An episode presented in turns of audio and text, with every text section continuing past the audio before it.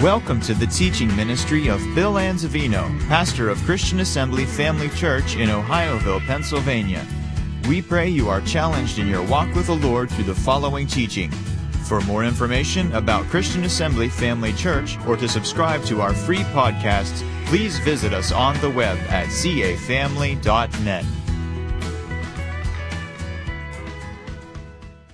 Let's say thank you, Father, for your holy written word. It's a lamp to my feet and a light to my path. Your words are life to me and health to all of my flesh. I have what your word says I have. I am what your word says I am. I can do what your word says I can do. Holy Spirit, anoint my ears to hear, my heart to receive, and my mind to be open to the knowledge of the truth that makes me free. Quicken me according to the word. Change me from glory to glory. And I boldly say, I will never, ever be the same again. In Jesus' name, amen. We expect you to leave here changed and challenged. Changed and challenged. Amen? Praise God. I want to talk to you this morning about truth that liberates. Truth that liberates. Our text, John 8, 31, 32. If you continue in my word, you're my disciples indeed and ye shall know the truth, and the truth shall make you free. That's what Jesus said. If you continue in my word, then you're my disciple indeed. And you shall know the truth, and the truth shall what? Make you free. First point I'm going to talk about there are many, many reasons why we should attend church on a regular basis. Did you get your insert? Did you see the 99 reasons why? I thought I can think of a few. When I saw that online, 99 reasons why you should attend church. I thought, that's pretty interesting. And you could read through them, not, not this morning. Take them home and read. Give me your attention up here this morning. I'm going to list a few that were on my heart. Number one, main reason, both testaments indicate that we should. Under the Mosaic law, remember the Sabbath day to do what? Keep it holy in the New Testament, Hebrews chapter 10, verses 24 and 25. What are we told to do? Forsake not the assembling of ourselves together as the manner of such some is. Okay? All the more when you see the day approaching. Do you see the day approaching? Is Jesus coming soon? Then we're supposed to gather together like this even more. More and more. A second reason, uh, you could say you could put these all together. Jesus was always in the temple. He was regularly in, in the temple the apostles were, and the early church gathered on the first day of the week, and they met together always. Then, third, we got the apostle Paul. Uh, the apostle Paul, who taught uh, the apostle Paul the, the gospel? Jesus did. And so everything he writes, Jesus taught him. And what did he do? Wherever he went, he established a what? Church. Then he, then he did what? Raised up pastors. Timothy was a young pastor gave instructions how to conduct a public meeting. Do you think God had him establish churches so that no one would attend? I don't think so. What about you? And then the next reason I have listed for you is Jesus addressed the seven churches in Revelation. Those seven churches in Asia Minor, they are on a, a mail route, starting with one, going all the way through this particular mail route. And I, we believe, many believe, that those seven churches represent Jesus dealing with the church from its inception to its departure. So as you read through all those letters, he's addressing the different conditions within the church. So if Jesus saw to it that he would address these pastors and give them letters, and in those letters they were supposed to read not only in their church, but in all seven churches, they were to exchange the letters and that people were to read them. Obviously, he's dealing with the church, and if you weren't a part of that church, you're kind of by the wayside. You might get it by the wayside, but wouldn't you want to be there to hear what God's speaking, what God is saying? So obviously, Jesus felt it necessary to speak to the people of the church. So, but then the next one, which is the one I want to discuss here this morning, is this. So that you and I can be an indeed Christian, an indeed disciple. You say, what do you mean by that? What was that first verse? What did it say? If you continue in my word, you're my disciple indeed. Who wants to be an indeed disciple? I do, don't you? Well, then continue in my word. And what will happen? You will know the truth, and the truth will make you free, right? So you could say it this way for us to be the disciple he wants us to be, we need to continue in the word so we can learn the truth and apply it to our lives. Isn't that why you want to hear the truth and know the truth? To apply it to your life on a daily basis. Amen? Okay, so secondly, secondly, my second point is it's knowing the truth that liberates. It's knowing the truth that liberates. And we'll look at the latter part first. You shall know the truth, and the truth will what? Make you free. What's liberate mean? To free from slavery, imprisonment, or bondage. Don't you want to be free? Don't you want to be delivered and set free and made whole? Okay, well, what kind of bondage? What kind of slavery? What kind of imprisonment? What about being a slave to anger?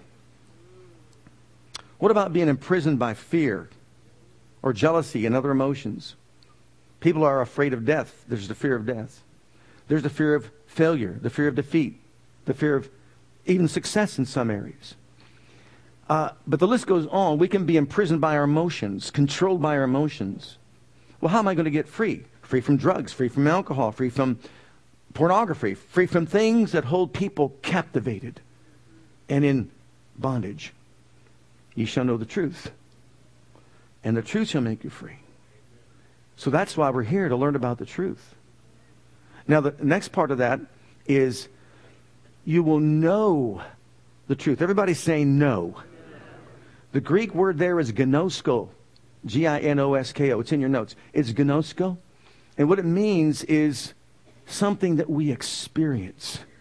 It means to know experientially. It's not just surface knowledge of something.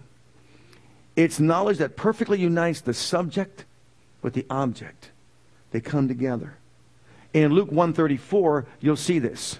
Here's Mary responding to angel who said, You will conceive in your womb the Son of God. And she said, Then said Mary to the angel, How shall this be, seeing I, I what? Know not a man. Oh, now wait a minute, Mary. You're 15 years old. You don't know any men? I'm sure you know your father. I'm sure you know people in the neighborhood, in the temple where you go to worship. You must know a lot of men, Mary. Come on. There are a lot of men that you know. But you see, the word know, ginosko, doesn't mean just to know by acquaintance. It's the same word that you find in the Hebrew in, in Genesis 4 and verse 1, where uh, it says, And Adam knew his wife Eve, and she conceived and bare a son. Now, wait a minute. Now we understand what he's talking about, what she's talking about. To know does not mean being book smart. It's not what it means. It means experiencing intimate knowledge of something where you actually enter into it.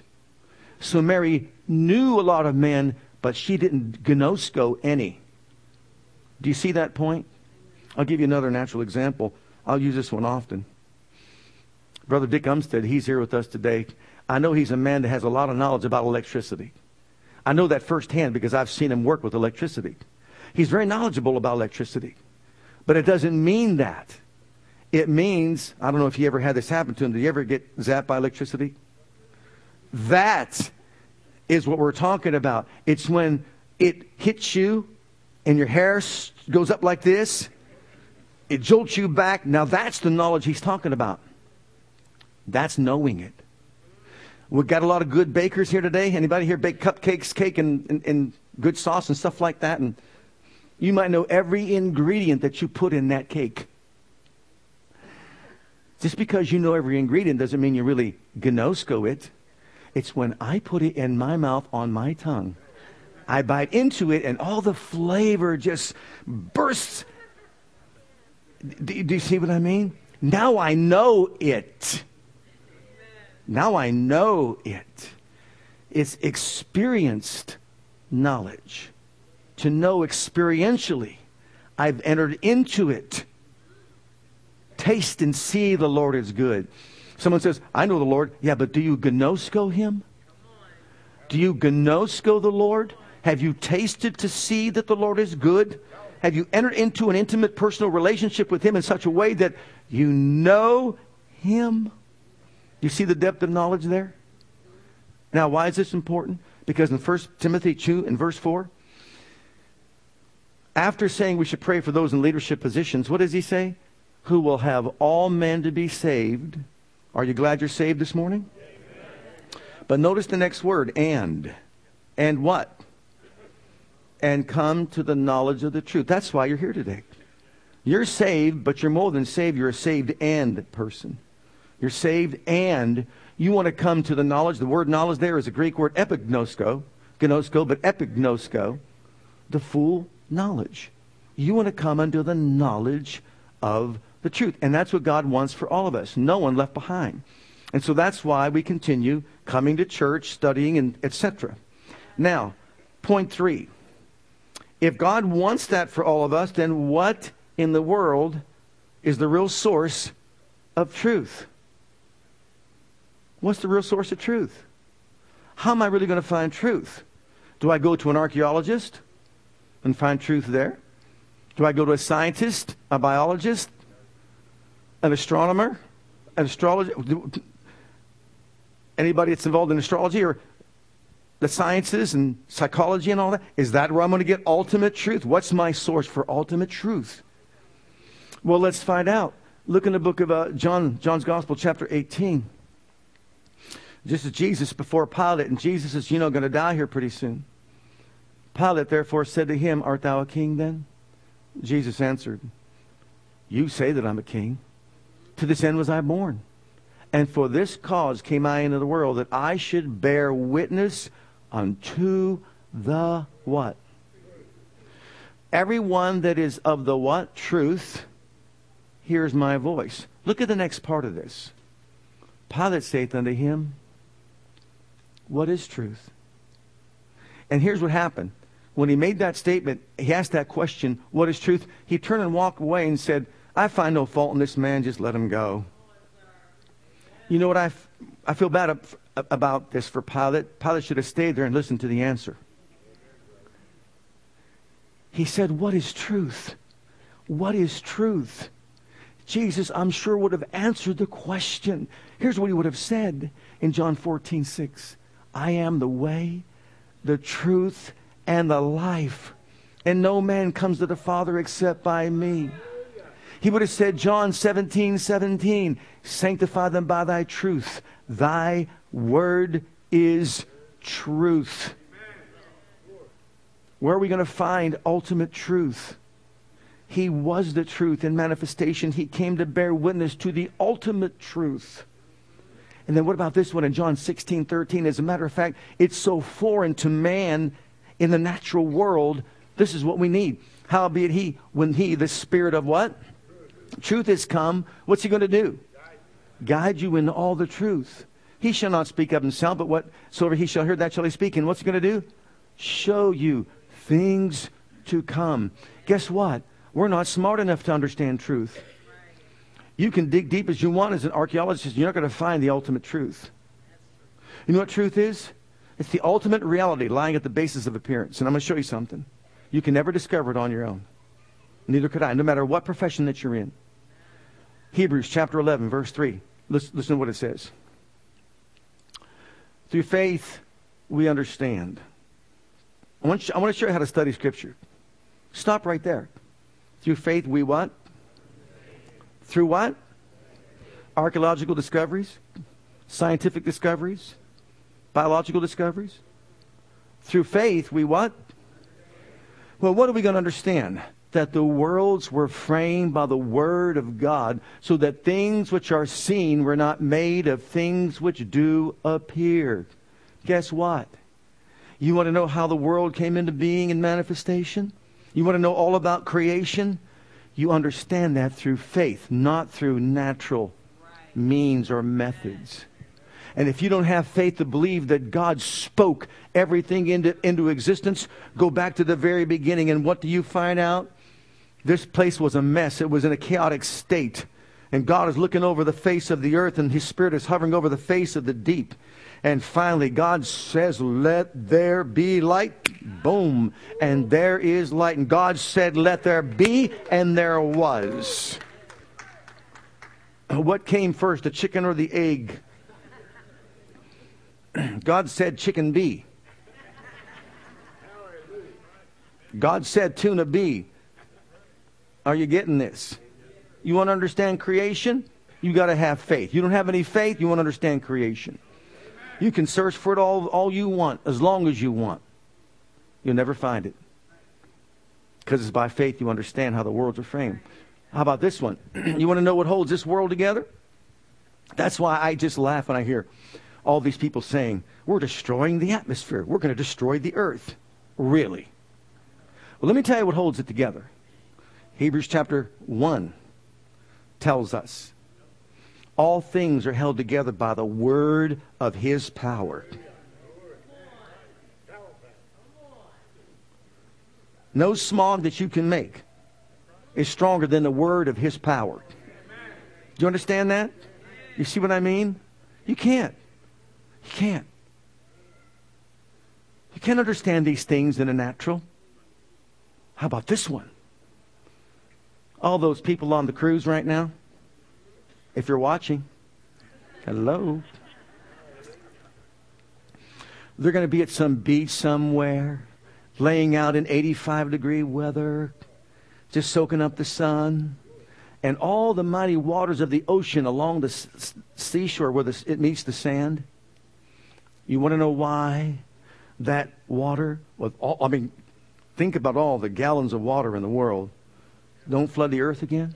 You want to know why that doesn't happen? Because, oh, I know, because of the moon and the gravitational pull. And no, no. God spoke a perpetual decree that the water shall not pass over. It's stopped by the word of his power, and it will not pass over. Well, what about when a storm comes and it passes over? It'll go back. It's going back. See, you're going to have storms in life, but stay with the word. It'll go back. You got to go back. By faith, we understand. See, if you try to figure it out with our small brains, oh my goodness, it's not going to happen. And then we could just go and really delve into this. You realize if we were just a smidgen away further from the sun, further away, we'd freeze to death? If we were a smidgen closer, we'd all burn up? Who controls the universe? How? By the word of his power. And once he spoke, everything came into being. And once he spoke, everything is maintained, propelled, sustained by the word of his power. And it's not going to change because little man on the earth has all his little things that he does. I'm sorry. It's not going to happen. This, this world's going to, yes, it's going to be, reven- it's going to be changed by fire, refurbished, and all that. We understand that. But you know what? That's when God speaks again. Okay. I think I'm done with that. Next one, and my final point. It's knowing the truth. This is what I want to get to that really liberates. It's knowing the truth. But before I share some of this with you, I want you to look at Ephesians 4 and verse 15. If you back it up to verse 11, it goes like this. And he gave some apostles and some prophets and some evangelists, pastors, and teachers for the perfecting of the saints, for the work of the ministry, for the edifying of the body of Christ, that we all come to a a place of the knowledge of the Son of God to a perfect man and a full measure of the stature of Christ, that we henceforth be no more children tossed to and fro by every wind of doctrine, by the sleight of men and cunning craftiness, whereby they lie in wait to deceive, but speaking the truth in love. Speaking the truth how? With a condescending attitude, full of pride and arrogance, condemning people. Speaking the truth in love may grow up into him in all things, which is the head, even Christ. We're talking about truth that liberates. Truth will liberate. And when people get a hold of the truth, you know what? It will set them free from their prison. It will deliver them from their slavery. It will release them from their bondage. Well, what area? Whatever area of truth. Now, look in the book of Acts. If you recall the story when uh, the demon was cast out Uh, I'm sorry, this, this fella had uh, a demon, and the seven sons of Sceva, they were going there to cast this devil out. And they went up to the guy that was possessed with the, the devil, seven of them. And they said, uh, We adjure thee by Jesus, whom Paul preaches, come out of him. And the devil inside the person said, We know Paul and we know Jesus. But who in the world are you to tell us to come out? And the demon that was in the man jumped on the seven, and the, and the Bible says that they departed naked and wounded. How about that? Naked and wounded. And when they got wind of this blessed truth, there's only one name that casts out devils. There's only one name that sets the captives free. When they got wind of that power, look at the effect it had on these people. And this was known, we're talking about knowledge, to all the Jews and Greeks also dwelling at Ephesus, and fear fell on them all. And the name of the Lord Jesus was what? And magnified. And many that believed came, confessed, and showed their deeds. Many of them also which used sorcery or curious arts brought their books together, burned them before all men, and they counted the price of them and found it 50,000 pieces of silver. So mightily grew the word of God and prevailed. You get me a bunch of people together that practice sorcery and witchcraft and, and spiritualism and all that sort of stuff Okay, bring them all together here. Try to penetrate their thoughts. Try to get them to bring all their curious art books and incantations and all that. You're going to have a struggle on your hands. But I'm telling you, when eyes are open and the truth prevails, like we just read there, they gladly brought them on their own. Do, do you see that? You see why what we need to do is continue to promote the truth in people's lives, but do it in love. Speak the truth and love. You're not to condemn and condescend. Look at the next uh, scriptures in 1 Corinthians 6, 9 through 11 from the New Living Translation. Don't you realize that those who do wrong will not inherit the kingdom of God? Don't fool yourselves. Those who indulge, notice, in sexual sin, or who worship idols, or who commit adultery, or male prostitutes, or practice homosexuality, or are thieves, or greedy people, or drunkards, or abusive, or cheat people, none of these will inherit the kingdom of God. Some of you were once like that, but you were cleansed. You're made holy you're made right with God by the calling on the name of the Lord Jesus Christ and by the Spirit of our God. Notice what they were as opposed to what they are. Now you got to have some background history here. Corinthian. You know what it meant if you were called he, he or she lives like a Corinthian? It meant you left, lived a life of, de, of immoral debauchery immoral, drunken debauchery, excessive participation in sensual pleasures and desires.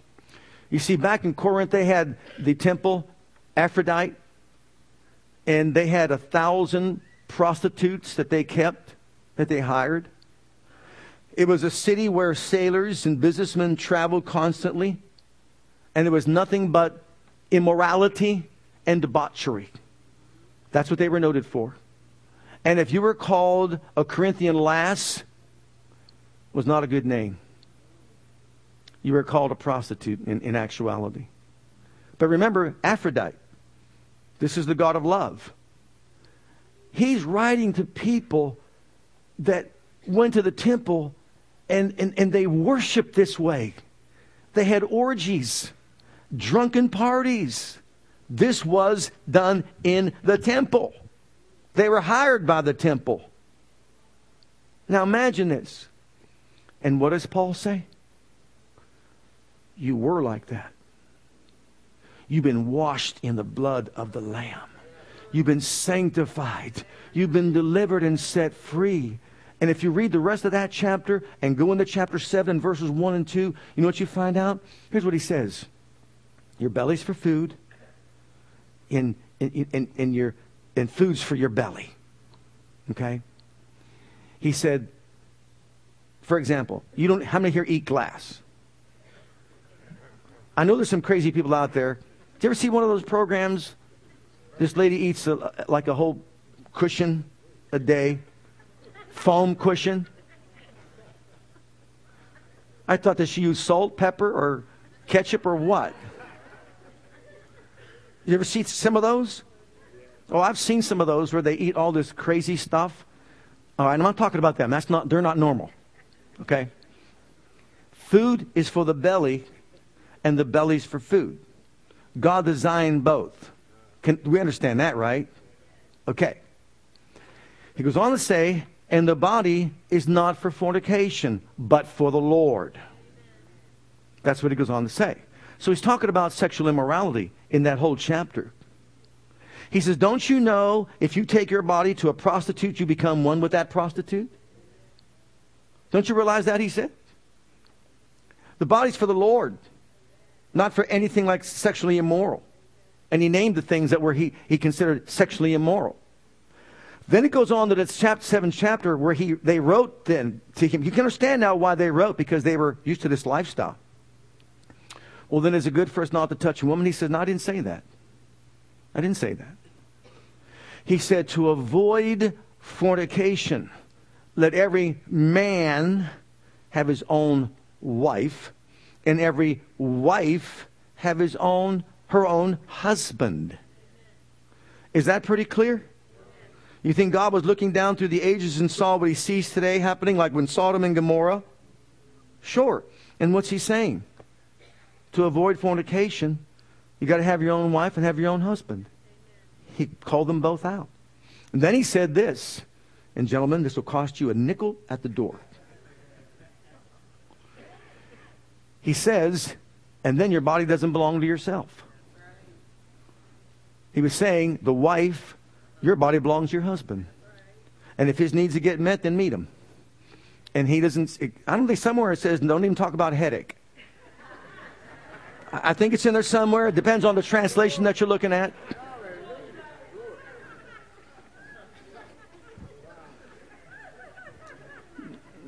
And vice versa. But then he goes on and says this the only way that you refrain from that kind of fulfillment is how? Fasting and prayer. And that by mutual consent. Because you see, if they don't consent to it, then you say, okay, that's fine. But he said, but don't stay apart too long, because if you do, Satan will come along and tempt you for your incontinency. Did you ever read that? So, in other words, if you withhold conjugal rights from your spouse, you might as well just put him or her in the palm of your hand and just say, Go ahead, devil. He or she is all yours. Go ahead. That's what they're doing. See, it's speaking the truth in love that we communicate these things in such a way so as to open up people's understanding. Let me ask you this Who has a right to govern our lives? Who has a right to establish social laws? Who has a right to establish moral laws? Did anybody here create yourself? Is it his kingdom in the, in the future or is it our kingdom? So if it's his kingdom, what should we do? Abide by his commandments, his rules and regulations. Isn't that all true? Right.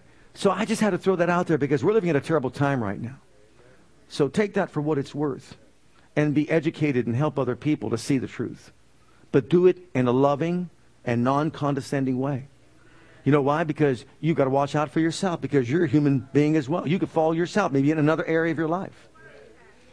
Okay, now next. Luke. This is Healing Sunday, so look at Luke 13.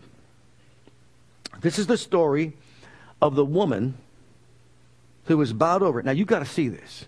Did you ever see someone that was like this and could in no wise lift up herself? Can you imagine walking for 18 years like this and, and to see someone, you, you, you can hardly look up. 18 years. How sad. I, I can just hear all the people's thoughts. I wonder if she sinned in, in all this and all that, and that's her punishment or that's her cross to bear. Oh, none of that's true. That's not truth. But Jesus is about to share the truth. When he saw her, he called her to him and said unto her, Woman, you are loosed. What? She's about over. No, woman, you are loosed from your infirmity. What? Didn't he say the truth will make you free, knowing the truth will make you free? Well, guess what? Then he just laid his hands on her, and she was instantly healed of that infirmity to show that it was true. And you know why it was true? Because she was a daughter of Abraham. I'll show you that in a minute. But here's what happens to show you what religion is like. She gets healed. In 18 years, she hasn't stood up like this to see anybody. Can you imagine how joyful she must have felt at that moment? Well, here's what happens the ruling religious leaders get wind of it. This happened on the Sabbath day. There are so self righteous. There are more days of the week that you can heal, not on the Sabbath day. And Jesus is so subtle and so quiet and so timid. No. He shouts out and says, You hypocrites. How about that indictment against those religious leaders? You hypocrites. Do you go water your livestock on the Sabbath day? Uh, they wouldn't answer him. Well, yeah. Why? It's a necessity. Then ought not this woman, look at the verse, being a daughter of Abraham, whom Satan hath what? Bound, lo, these 18 years, be loosed from this bond on the Sabbath day. You know how God views sickness and disease and healing? Healing is a necessity. It's not a luxury, it's a necessity. Do you see that? Healing also is a rescue. He healed another on the Sabbath day They did the same thing to him. You know what he said? Don't you go rescue your little lamb. If your little lamb falls in a ditch on the Sabbath day, then this man ought to be healed on the Sabbath day. Know how he views healing then? As a rescue. He views it as a necessity. And we should all see it that way. He wants us well. And so the woman is now healed. And why is she healed? See, there's two things she didn't know. It's in your notes. Number one, she didn't know she was already loosed. Uh, we can walk bound that way, not even know it. And then, secondly, she didn't know because she was a daughter of Abraham, she had a covenant right for healing. It was her covenant right. Remember the Syrophoenician woman? When Jesus said to her, Look, it's not right for me to give you, the, you a Gentile, the children's bread. Remember he said that to her? And what did she say back? Truth, Lord. You spoke the truth, but dogs can eat the crumbs. Oh, Jesus just about jumped out of his tunic. He said, Great is your faith. She knew a crumb had the same ingredients as the whole cake or the whole loaf of bread. I don't want the children's bread. Just give me the crumb that falls and I'll get my healing. And her daughter was, and Jesus said to her, For that saying, the devil's gone out of your daughter. How about that? For what you said, the devil's gone out of your daughter and she was completely healed and made whole. But then there's a next one. Look at John's Gospel, chapter 9. I love this. I taught this on, on Friday at the healing class. B- before we read that, let me give you a background. This man was born blind. Now, some commentators and commentaries, you can read them for yourself. Some think he may have been born without eyeballs in his sockets. Okay? I'm not being dogmatic about it. We know he was blind. We know he couldn't see. But when Jesus saw him, what did he do? He spat, the Bible says, on the ground and made what? Clay out of the spittle. And he took it and placed it on his, where the eyes should be, or over the eyes if he had the eyeballs. And said, Now go wash in the pool of Siloam. So he goes to the pool of Siloam where he washes. And when he washes in the pool of Siloam, he comes back seeing. Now, m- mind you, this man was born that way, born blind. You think there's a little bit of joy? You think there's some enthusiasm and excitement? Well, trust me, no small stir took place among the people. But guess what?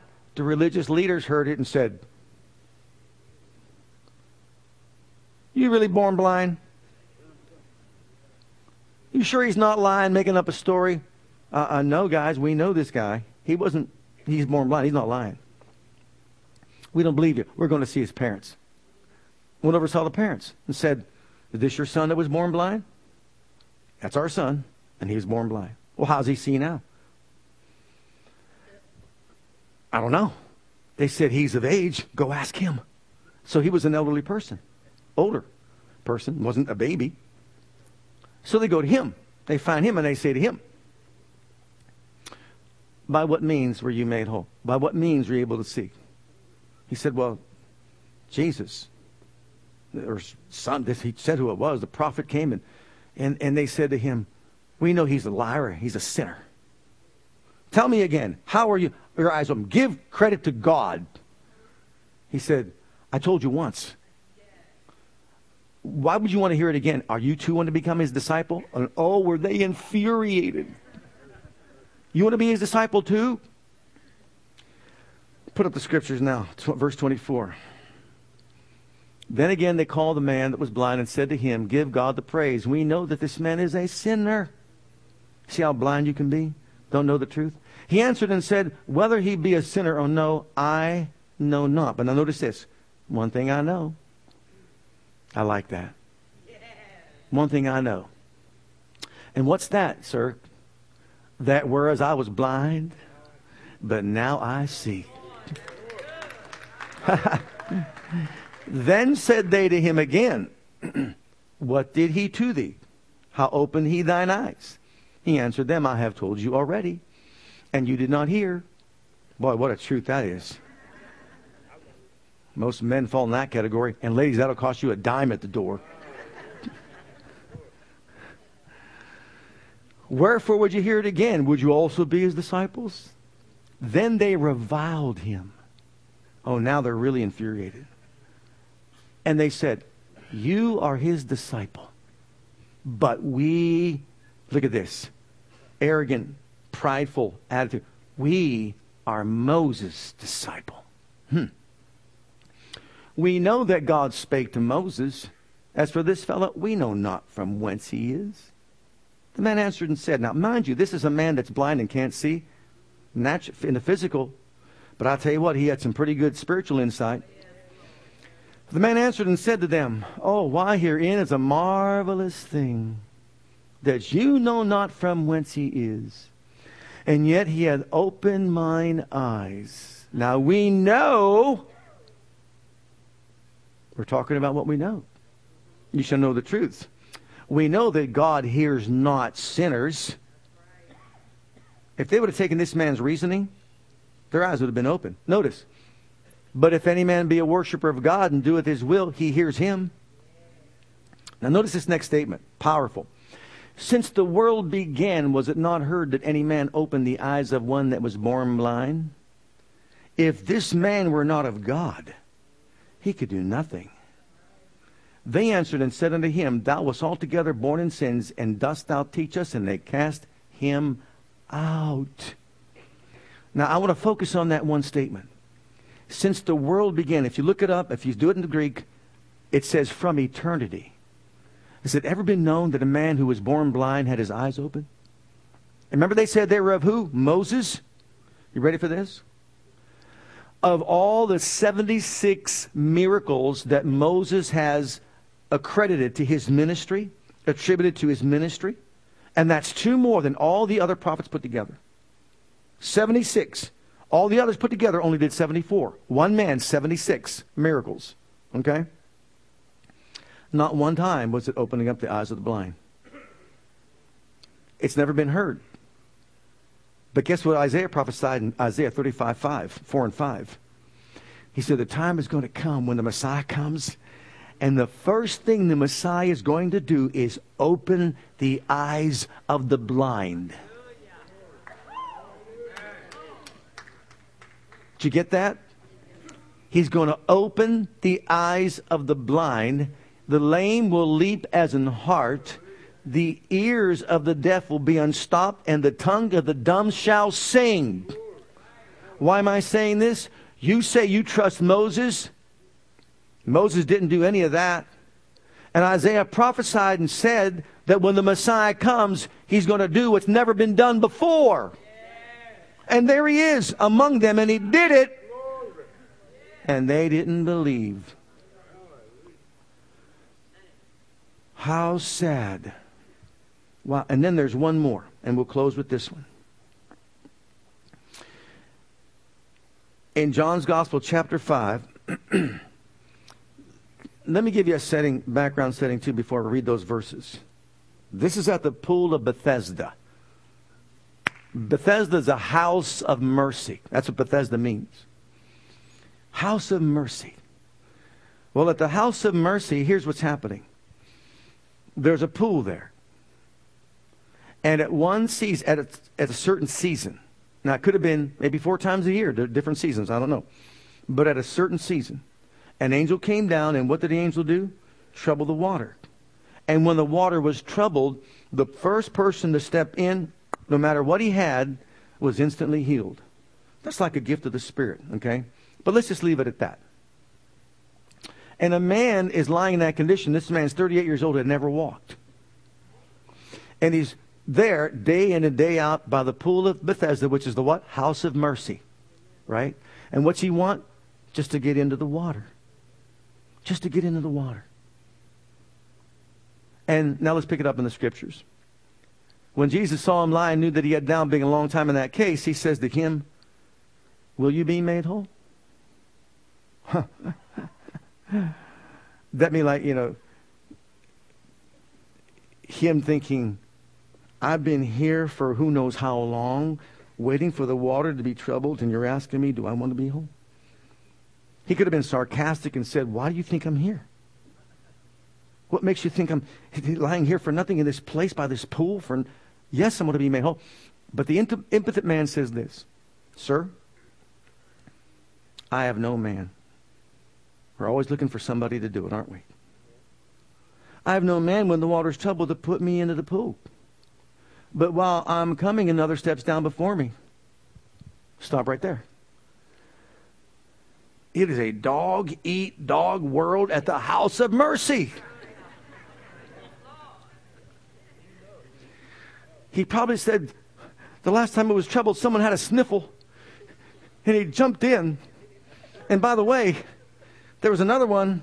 This fellow was, he, he was born blind too. You know, and the water was troubled and he was asking, you know, which way is the water? And someone pointed him in the opposite direction. He turned around, he's going the opposite way, away from the water.